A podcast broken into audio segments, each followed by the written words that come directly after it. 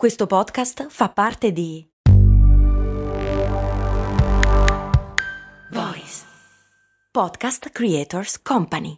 Tra le macerie, per aiutare le vittime delle guerre e delle catastrofi naturali, anche quelle a quattro zampe, l'8 per 1000 all'Unione Buddista Italiana arriva davvero a chi davvero vuoi tu. 8 per 1000 unionebuddista.it Sento che non ho stimoli, vorrei cambiare il mio lavoro, ma non so da dove partire. Questo è quanto mi è stato detto da una ragazza ultimamente e se anche tu ti trovi in questa situazione, questa puntata è per te. Ciao, sono Stefania, Productivity Coach e founder di Simple Tiny Shifts, il metodo dei piccoli semplici cambiamenti per smettere di procrastinare. Ti do il benvenuto al mio podcast, Valorizza il tuo tempo.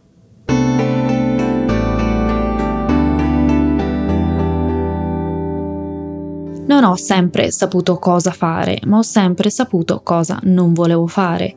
Si tende a sottovalutare questo tipo di informazione, ma in realtà questo tipo di consapevolezza vale oro. Sapere cosa non si vuole è già un punto di partenza perché ci aiuta ad escludere alcune strade che ci porteranno dove non vogliamo. A tal proposito ti invito a riascoltare la puntata numero 28 intitolata Il tuo obiettivo è chiaro? Oggi abbiamo così tanti stimoli che soffrire di FOMO, fear of missing out, la paura di perdersi qualcosa per strada, la paura di lasciare sul tavolo l'opzione giusta, ci rende immobili e lo vedremo meglio in una delle prossime puntate.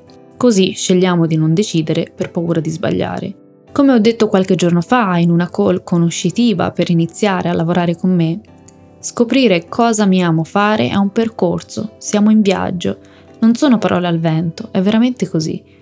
È un viaggio di scoperta, capire cosa ci piace, cosa è importante per noi.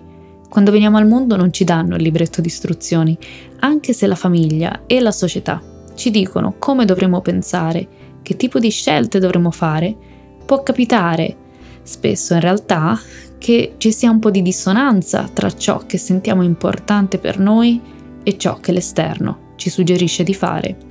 Talvolta una sensazione di pancia, non abbiamo elementi, dati tangibili, però sentiamo quando stiamo percorrendo una strada che non è giusta per noi. Mi ritengo fortunata perché fin da giovane sapevo cosa non avrei voluto fare. La sfida era trovare cosa avrei voluto fare.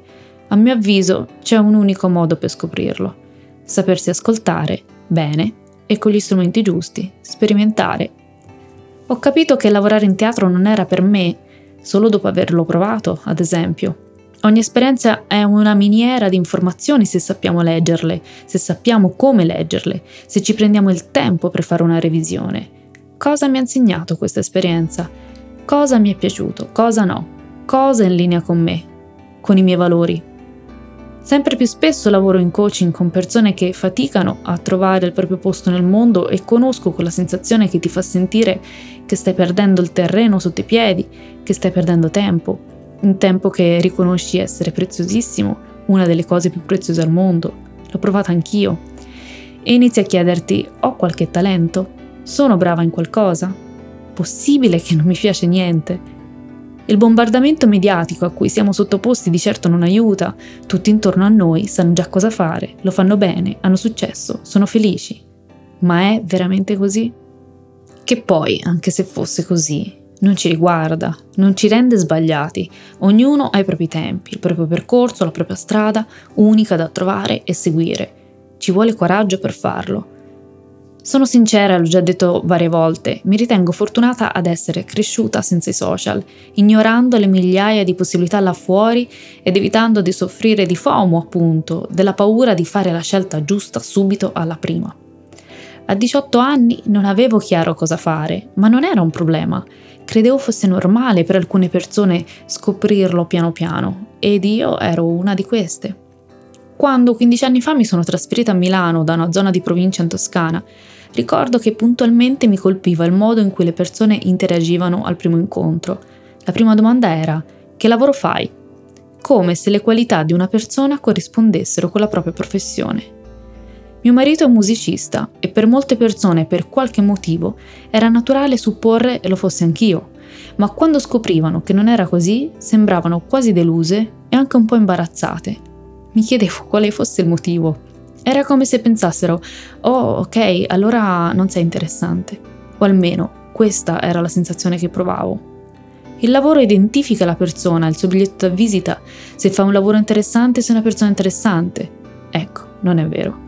Possono esistere lavori più stimolanti di altri, ma non è questo il punto. Ho scoperto negli anni che non è tanto il lavoro ad essere interessante, ma quanto noi lo rendiamo tale, dando un significato profondo non solo al lavoro, ma quello che facciamo.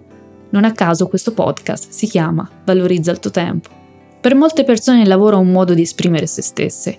Quando il lavoro è allineato ai nostri valori, risponde ai nostri bisogni, ci permette di applicare i nostri punti di forza, voilà, abbiamo appena creato il lavoro più interessante del mondo, più appagante del mondo, per noi. Se ci fai caso sottolineo spesso il vedi ciò che funziona per te.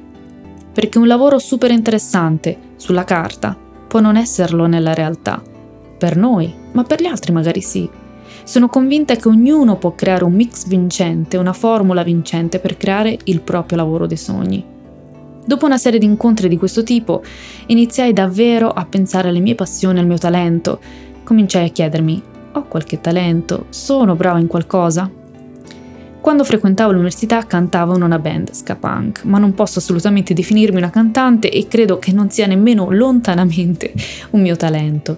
Era davvero solo per puro divertimento e mi sono divertita da matti, quindi ho fin da subito escluso qual- alcun tipo di talento musicale. Sempre durante l'università avevo iniziato a organizzare localmente festival e concerti proprio per crearmi dell'occasione per suonare con la mia band. Ho scoperto quindi per caso che organizzare eventi mi piaceva e ricordo il momento in cui mi hanno pagato per aver organizzato il, primo, il mio primo festival che ho organizzato e mm, non potevo crederci che avrei potuto anche guadagnarci, l'avevo fatto per passione e divertimento e mi riusciva bene. Arrivata a Milano ho proseguito dunque su questa strada, lavorando come organizzatore di eventi in un teatro per due anni e i sei successivi in uno dei più grandi festival di musica d'Italia. E quest'ultima è stata un'esperienza unica e mi sento molto fortunata di averla vissuta. Eppure quando chiedevo a me stessa cosa mi piacesse fare o quale fosse il mio talento, facevo fatica a darmi una risposta. Finito il lavoro al festival, la domanda tornava implacabile. Cosa posso fare ora? Non ho nessun tipo di talento, ma ancor peggio, non ho passioni. Senza queste risposte mi sentivo come se fossi in viaggio senza navigatore e senza una meta in mente. È difficile andare da qualche parte se non sai dove andare. Non esiste vento favorevole per il marinaio che non sa dove andare. Seneca. È un po' come muoversi nella nebbia, non vedi niente davanti a te, non sai dove stai andando e quale direzione stai prendendo, non sai nemmeno dove sei. Ti senti sopraffatto e potresti cadere nella tentazione di buttarti giù, ma decidi di fare un piccolo passo alla volta. Facendo il passo successivo, il mezzo metro davanti a te sarà più chiaro e visibile, da lì farai il prossimo passo e così via passo dopo passo arrivi a destinazione. Simple Tiny Shifts è stata la risposta alle mie domande. È il progetto, il lavoro che ho creato per essere allineata ai miei valori. Ho imparato che gli high achievers, coloro che raggiungono tanti obiettivi, non sono coloro che la imbroccano alla prima e collezionano una serie di successi dopo l'altro senza intoppi, ma sono coloro che non si arrendono nel momento in cui i propri tentativi falliscono Semplicemente cercano alternative e tentano ancora, fino a quando non ottengono il risultato desiderato. La parte fondamentale di questo tipo di approccio o mindset è avere una grande consapevolezza di sé, dei propri valori, bisogni, punti di forza e renderli una priorità.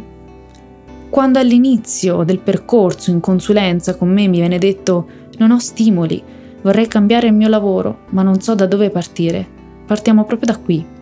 Con questi ingredienti iniziamo a creare un percorso unico, tailor made. Se il percorso per arrivare all'obiettivo desiderato è solo fatica, doveri, attività che non ci piacciono o addirittura rendono la nostra vita miserabile in termini di soddisfazione, molto verosimilmente ci abbatteremo e rinunceremo nel momento in cui falliamo. Se invece il nostro percorso verso la nostra visione è composto da giorni piacevoli in cui lavoriamo sodo, ma su progetti che ci appassionano e che sentiamo ci stanno facendo crescere, evolvere, progredire e costruiamo ogni giorno in modo da essere felici e soddisfatti a fine giornata. Sarà più semplice più accettabile continuare a tentare dopo ogni fallimento. Qualche settimana fa ho condotto un training dedicato a liberi professionisti e titolari d'azienda su come progettare la propria giornata lavorativa ideale. Perché è importante?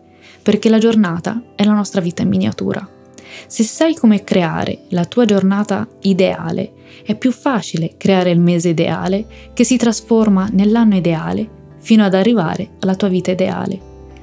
Come sempre partiamo dal piccolo, da ciò che possiamo controllare, da ciò che possiamo modificare, un simple tiny shift alla volta. Io ti ringrazio anche oggi per avermi dedicato qualche minuto del tuo tempo e come sempre ti invito a seguirmi sui social e soprattutto a iscriverti alla newsletter del lunedì. Grazie ancora, alla prossima.